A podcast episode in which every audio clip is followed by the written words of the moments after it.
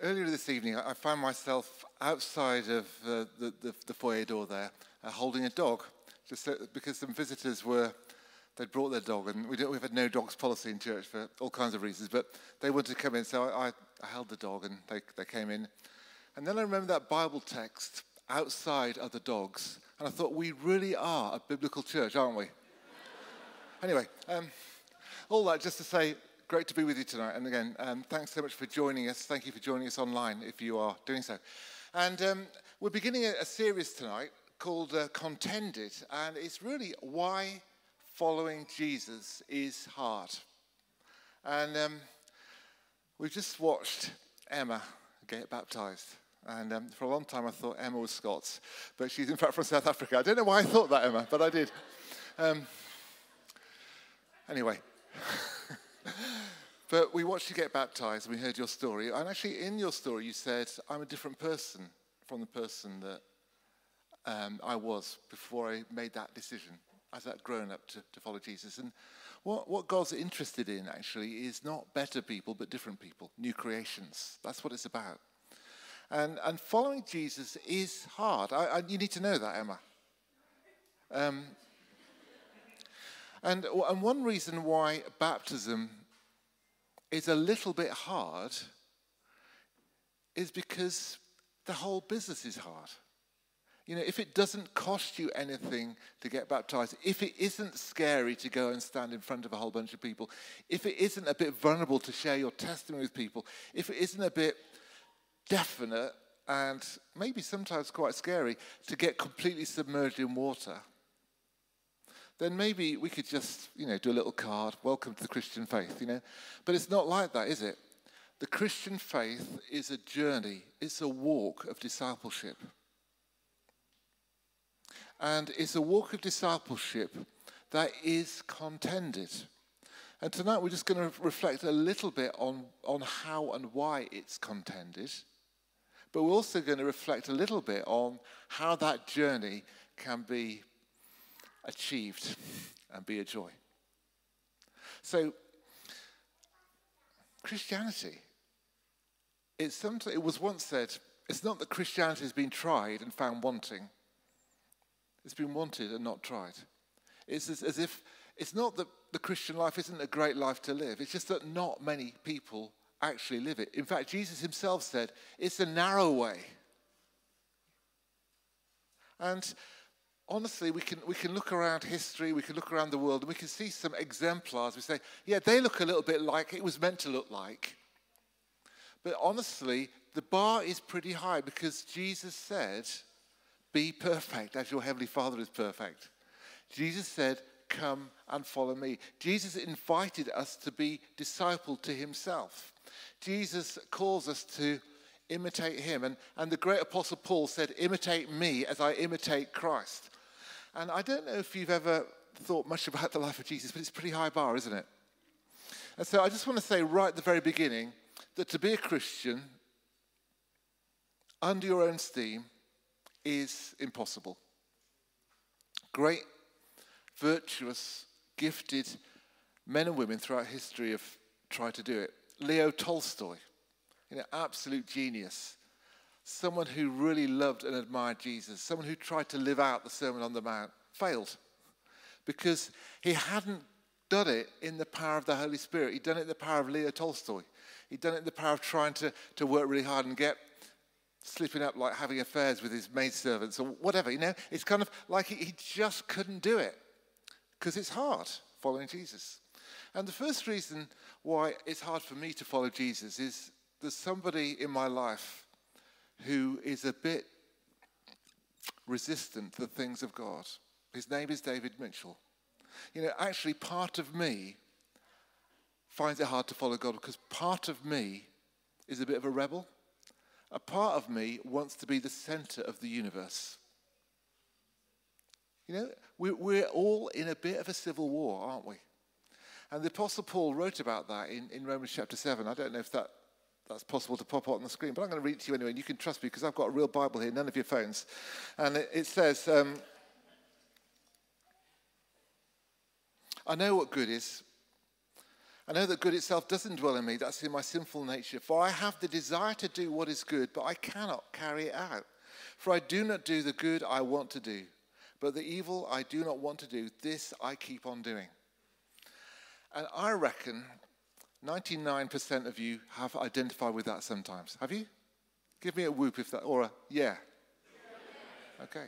So the, that's the first obstacle to follow Jesus. We know the bar's high, but we say that's a great bar.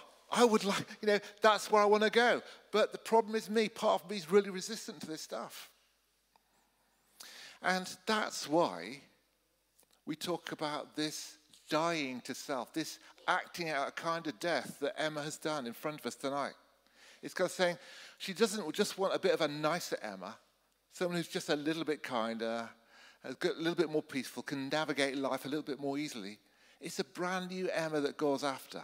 And so it's letting the old die and the new rise up, this time in the power of the Holy Spirit. And so I want to say the first step of discipleship on that way of discipleship is yielding to God and admitting that we can't live the Christian life without His help. One of the things that I used to, to do with my life, I used to run a, a day centre for homeless people. And, and quite a lot of the people that came in were people in recovery.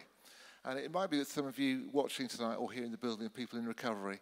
And I just want to say I have just got the deepest respect for the 12 step program. And for any of you who's, who knows the 12 steps, you know that it's actually a bit of a discipleship pathway. It's it's a path to, to becoming, to getting rescued, really, from something that's too strong for you. And the first step that you take in recovery is admitting you're powerless. It's what it is. It's saying, I cannot do it. I can't get free from my addiction. I can't get well. I can't get sober. I can't do it. I need to admit that I'm powerless. And that opens the door to, to the, the, the higher power coming into your life to help you. And if you want to follow Jesus, you need a higher power. And we know his name. His name is Jesus. And we know what he gives you to help you follow him. It is the Holy Spirit.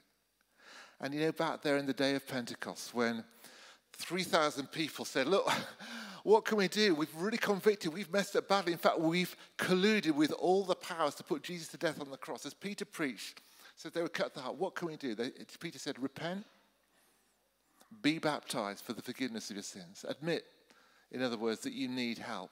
Be baptized, and you'll receive the gift of the Holy Spirit. This promise is for you, for your children's children, for all who are far off, for all who the Lord will call. And that's why we prayed for Emma to receive the Spirit tonight. She's already known the Holy Spirit in her life for sure.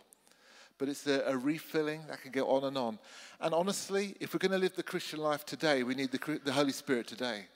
If we need the Christian life tomorrow, we need the Holy Spirit tomorrow. And the Holy Spirit is like a spring of living water. But we need to go on being filled because we leak. We do. Every day we can lose that fullness but God wants to fill us up every day. He has the power to do that. So the Christian journey is a walk of dependency and vulnerability to God and asking Him to keep filling us. And one of the big dangers of Christianity is we start to think, oh, we've got it nailed now, the Christian life. Oh, yeah, I've got these rhythms and habits. I've got this superficial lifestyle of Christianity. I know the language. I can say the right words. I can come to church and, and I can join in the songs. I can even lift my hands in worship. But really, I'm become in charge of my life again. And um, I'm not really depending on God. And that's why often it's trouble that gets us praying, you know? And we just need to get praying before the trouble happens. and if we are going to get into trouble, let's get in trouble for the right things, not the wrong things. And that leads me to my second point. Following Jesus is hard because there's a current in the world that flows against the current of the kingdom of God. Our culture, the culture that we all live in, is only partially like the kingdom of God. You know, there are good things in our culture. I think it's amazing to live in a time where there's so much opportunity for creativity I think it's great to live in a, in a culture where there are human rights that people acknowledge. I think it's great to live in, in, a, in a culture where there's a, a rule of law and a, and a heart for justice. But all those things are actually gifts that have come from Christianity. In Christianity, the teachings of Jesus, the, the, the presence of the church in Christendom has changed our culture. And we can take it a bit for granted. We can just think that's because we're enlightened. But so much of the profound values in our culture come from faith, ultimately. But we're at a time in, in our history where there's lots of things in our culture which actually are anti the kingdom or subvert it. You know, we, we live in a time of radical individualism rather than seeking the common good and servanthood. We, we, we live in a, in a society embraced capitalism, so money for many people is a god and an idol.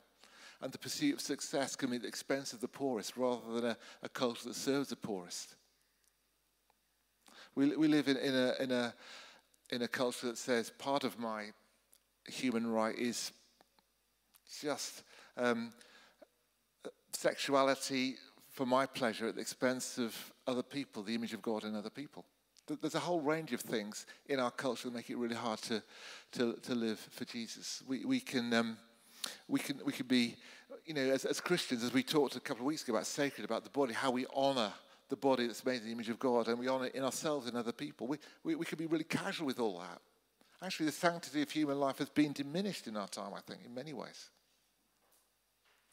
And so, if you're going to be following Jesus, you will find that you'll be invited to participate in culture or to embrace things in culture that will sometimes hurt your conscience, sometimes make you socially um, unpopular or seem weird. You will be tempted to pursue idols, to pursue things that will take your eyes off God. You will get excited about the wrong things at the wrong time. And some of those things will be in, in radical opposition to this kingdom life that Jesus modeled so effectively. Jesus lived counterculturally in his own life. His kingdom was an upside down kingdom, it was a surprise to people. It meant actually the way of Jesus was resisted by his own culture because they felt it was too hard. When he says to a rich man, sell everything and, and give to the poor, it just confounded disciples. What do, you, what do you mean? Surely poverty is just not a good thing. But Jesus actually said, but being ensnared by riches is a worse thing. What good is it if you gain the whole world and lose your soul, he said. So following Jesus is hard. So following Jesus is difficult because of me. Following Jesus is difficult because of things in the world. Not the creation itself, that's a beautiful gift of God, but things in our worldly systems that can that are anti-God, really, anti-kingdom. And actually, the Bible speaks too about another kingdom that the kingdom of God is in conflict with. And the Bible sees behind the worldview that we all hold of this kind of material world that we live in. And, um, you know, we, we just, you know, we go to work, we eat, we drink, we, you know, we have our hobbies, we have our friendships, we, we, we have a good laugh, we you know, we, we go on the net and watch stuff, and, uh, and, and like, that's life. The Bible speaks of um, a coming kingdom age that's breaking into our world through the Holy Spirit. It speaks of a God who loved his creation so much, he sent his own son, Jesus Christ, to become incarnated into, to, to, to speak into the lives and souls of men and women and to call out a new humanity. And it also speaks of a, a power of evil that actually is rampant in the world. In fact, Jesus described the prince of this world as Satan and implied that there are spiritual forces kind of in, in this kind of sphere that we live in that we're ignorant of most of the time, but are resistant to God forces that want to dehumanize human people, to spoil the image of God in men and women, forces that kick back against the, the powers of goodness and justice and love. And in fact, in the New Testament, we, you see Jesus encountering that kingdom all the time, doing things like driving out demons for sure, but also encountering opposition from all kinds of people. And then when Jesus does something good and powerful in kingdom, there's often a kickback, a resistance. And you will find if you try to live for God, there will be a resistance, a kickback, something that is coming against you with force. We are not in neutral ground. And back in the day, you know, a century or two ago, it would be familiar for the church to talk about the dangers of the world, the flesh, and the devil. But that's what I've just described to you. That's what I've described to you, is, is the context in which we live. And that means if we are if, if we're just trying to do this as lone rangers, as Emma said, just doing it all by ourselves, without community, without God's Holy Spirit, we, we won't have to do anything negative to find that there's an entropy creeping into our faith. It's like you leave some iron outside, it'll get rusty all by itself. You leave a Christian outside, and they'll get rusty all by themselves. Life will make us bitter instead of better. Life will make us cynical instead of faith filled. Life will make us more possessive over our things rather than more generous over our things.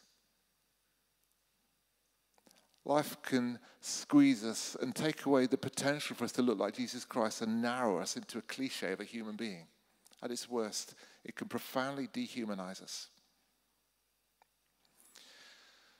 But the life that God calls us to follow isn't something we do on our own.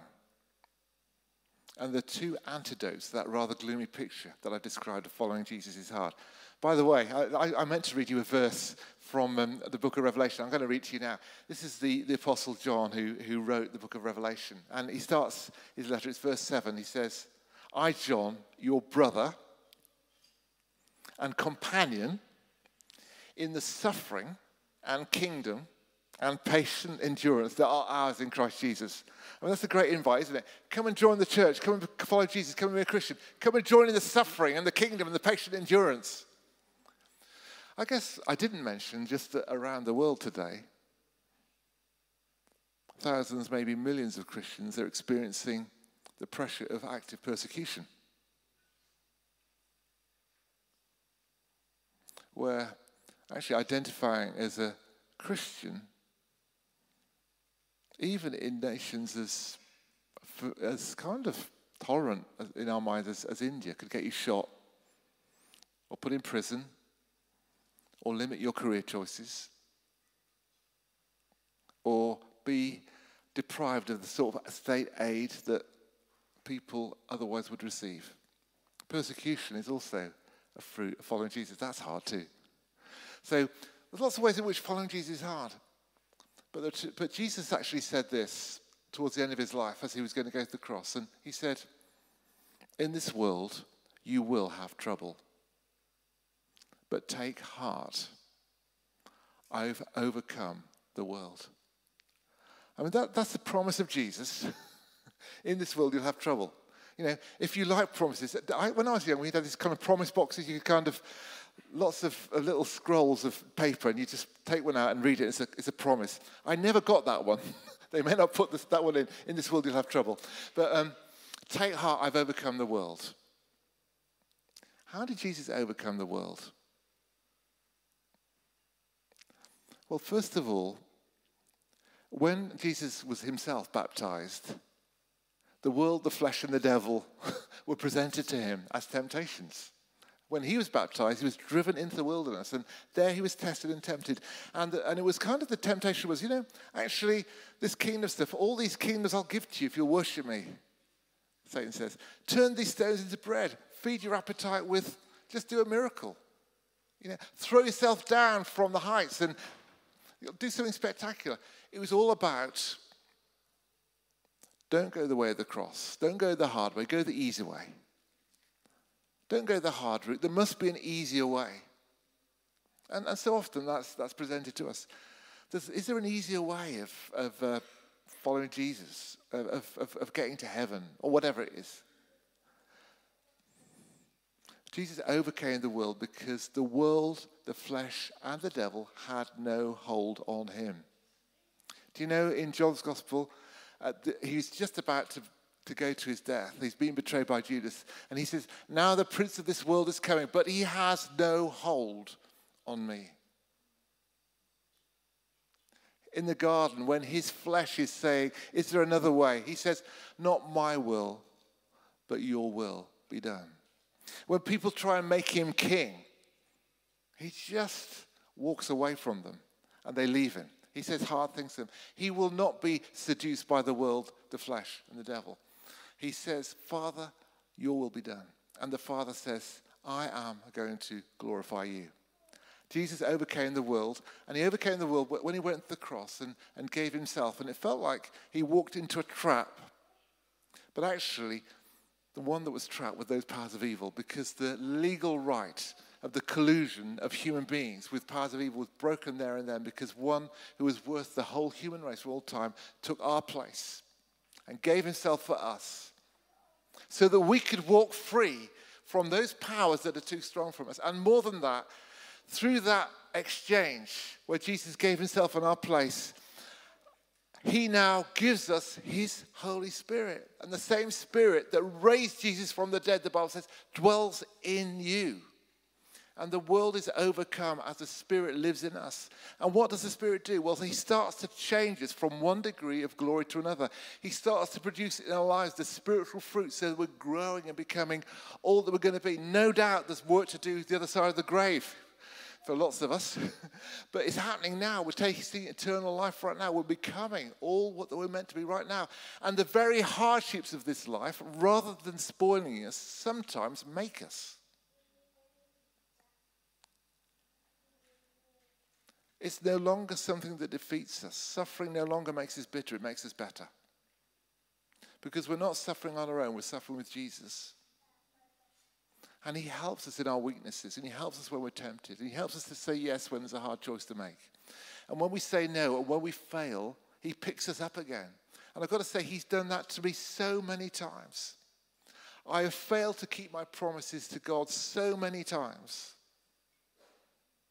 And he's picked me up so many times and keeps giving me the Holy Spirit. And sometimes I say, to God, you're still using me.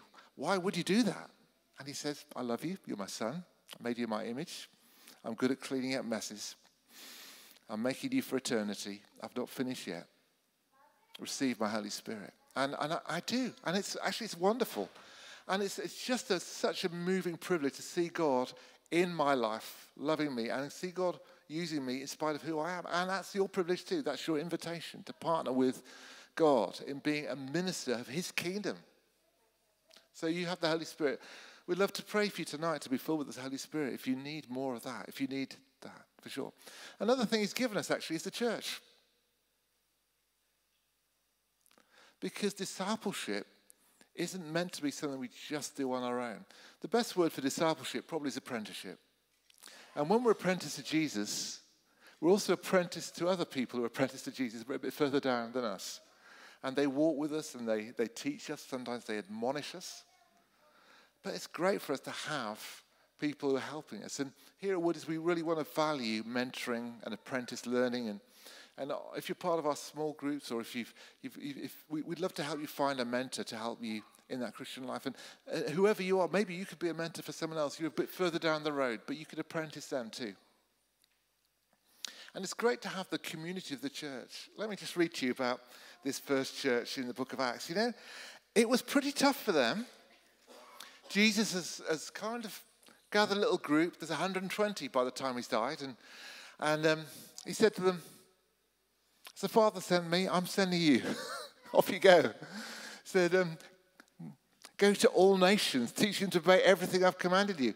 And, and he's been put to death, and, and the, the world of this day is cruel and powerful. They're a tiny minority. But he says, Don't go till you've till you receive the Spirit. So he gives them the Spirit and he gives them one another to be a community that builds one another up. So this is what the early church looks like. They devoted themselves to the apostles' teaching and to fellowship, to the breaking of bread and to prayer. Everyone was filled with awe At the many wonders and signs performed by the apostles, all the believers were together, had everything in common. They sold property and possessions to give to anyone who had need. And every day they continued to meet together in the temple courts. They broke bread in their homes. They ate together with glad and sincere hearts, praising God, enjoying the favor of all the people. And the Lord added to their number daily those who are being saved. So, as I finish, over the next few weeks, we're going to give you some tools for discipleship. Next week, we're going to give you five tools that will help you follow Jesus with the Holy Spirit in your heart, with a will that conforms to Jesus, with some tools to, to use with other Christians in a fellowship. You will be somebody who is able to walk that path of discipleship. It will not always be easy. But in the process, you will shine. You will become the person that God always wanted you to be. You will be transformed from dust into diamonds. That's what God loves to do. God can take dust and breathe on it and turn it into a living being. He can take you and breathe on you and transform you. He really wants to do that. But don't be surprised if it's hard at times. Don't be surprised if you fail at times. But let's support one another, be real about that. It's okay. You're, you're not alone. You know, we, we, we don't want you to have to wear the badge when you come to church and, and not admit that you're struggling with your mental health, with your sexual life, with your anxiety, with, with your, your work pressures, your, your ambitions, with the, with the relational breakdown with your friends or family or your partner or anything else like that. You're a follower of Jesus and you're human. But He's on your side. He wants to make you be all that you can be. So I'm going to pray, and then um, honestly, tonight, I want to make a couple of invitations. First of all, I don't know if tonight you're here as someone who's been seeking God, who's on a bit of a spiritual journey, who've been like making a step. I acknowledge that I need help. If tonight that's you, and you tonight want to take a brave, courageous step, I would love to invite you to find me or one of the other team here and say, I need God in my life and I want to follow Jesus. And we'd love to help you do that. We'd love to actually pray with you and help you articulate what it means to welcome God's Spirit into your life and to pray for you. I think the second thing I'd love to do tonight would be to challenge people who recognize that you've been trying to be a nicer person and a bit of a better person, but you've been a bit half hearted about your discipleship, it doesn't really work too well.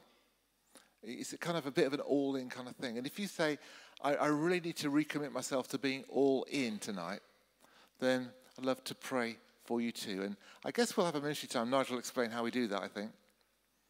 Will you do that, Nigel? Okay, so he'll, Nigel will do that. But I'm going to just pray for us all now before I hand back to him. Thank you so much for listening in a very patient and mainly attentive way. Father God, as I, as I stand here in front of this um, group of men and women, many of whom have a history with you that is something which is, gives you joy. I want to pray that for each of us, Lord God, we would be able to offer you our lives in spirit and truth, all of us. To say no to our old way of life, to say yes to the new way of life and to walk with you on this journey of faith.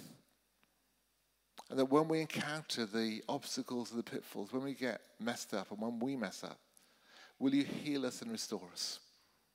But Lord, we want to walk with your Holy Spirit. Will you keep filling us with your Holy Spirit and help us to live that life of dependency where it's all about you? And, and tonight, if for you, you want to take a step of discipleship, a great thing to pray, something like this. And I'll pray it slowly. You might even want to pray it in your own heart and mind and repeat those words after me in your head.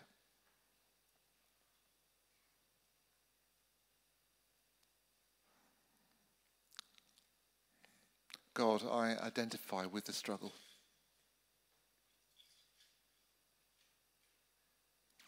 I too do things I don't want to do and don't do things I do want to. I can't keep my mo- own moral code, and, and let alone yours. I need grace. I need help. God, thank you that when Jesus died, it was for me, so that I could be set free from the powers that are too strong for me. And come to know you as my Father. I choose to open my life to you, to make Jesus Lord of my life. Please give me your spirit. And I come to you as a child now. Amen.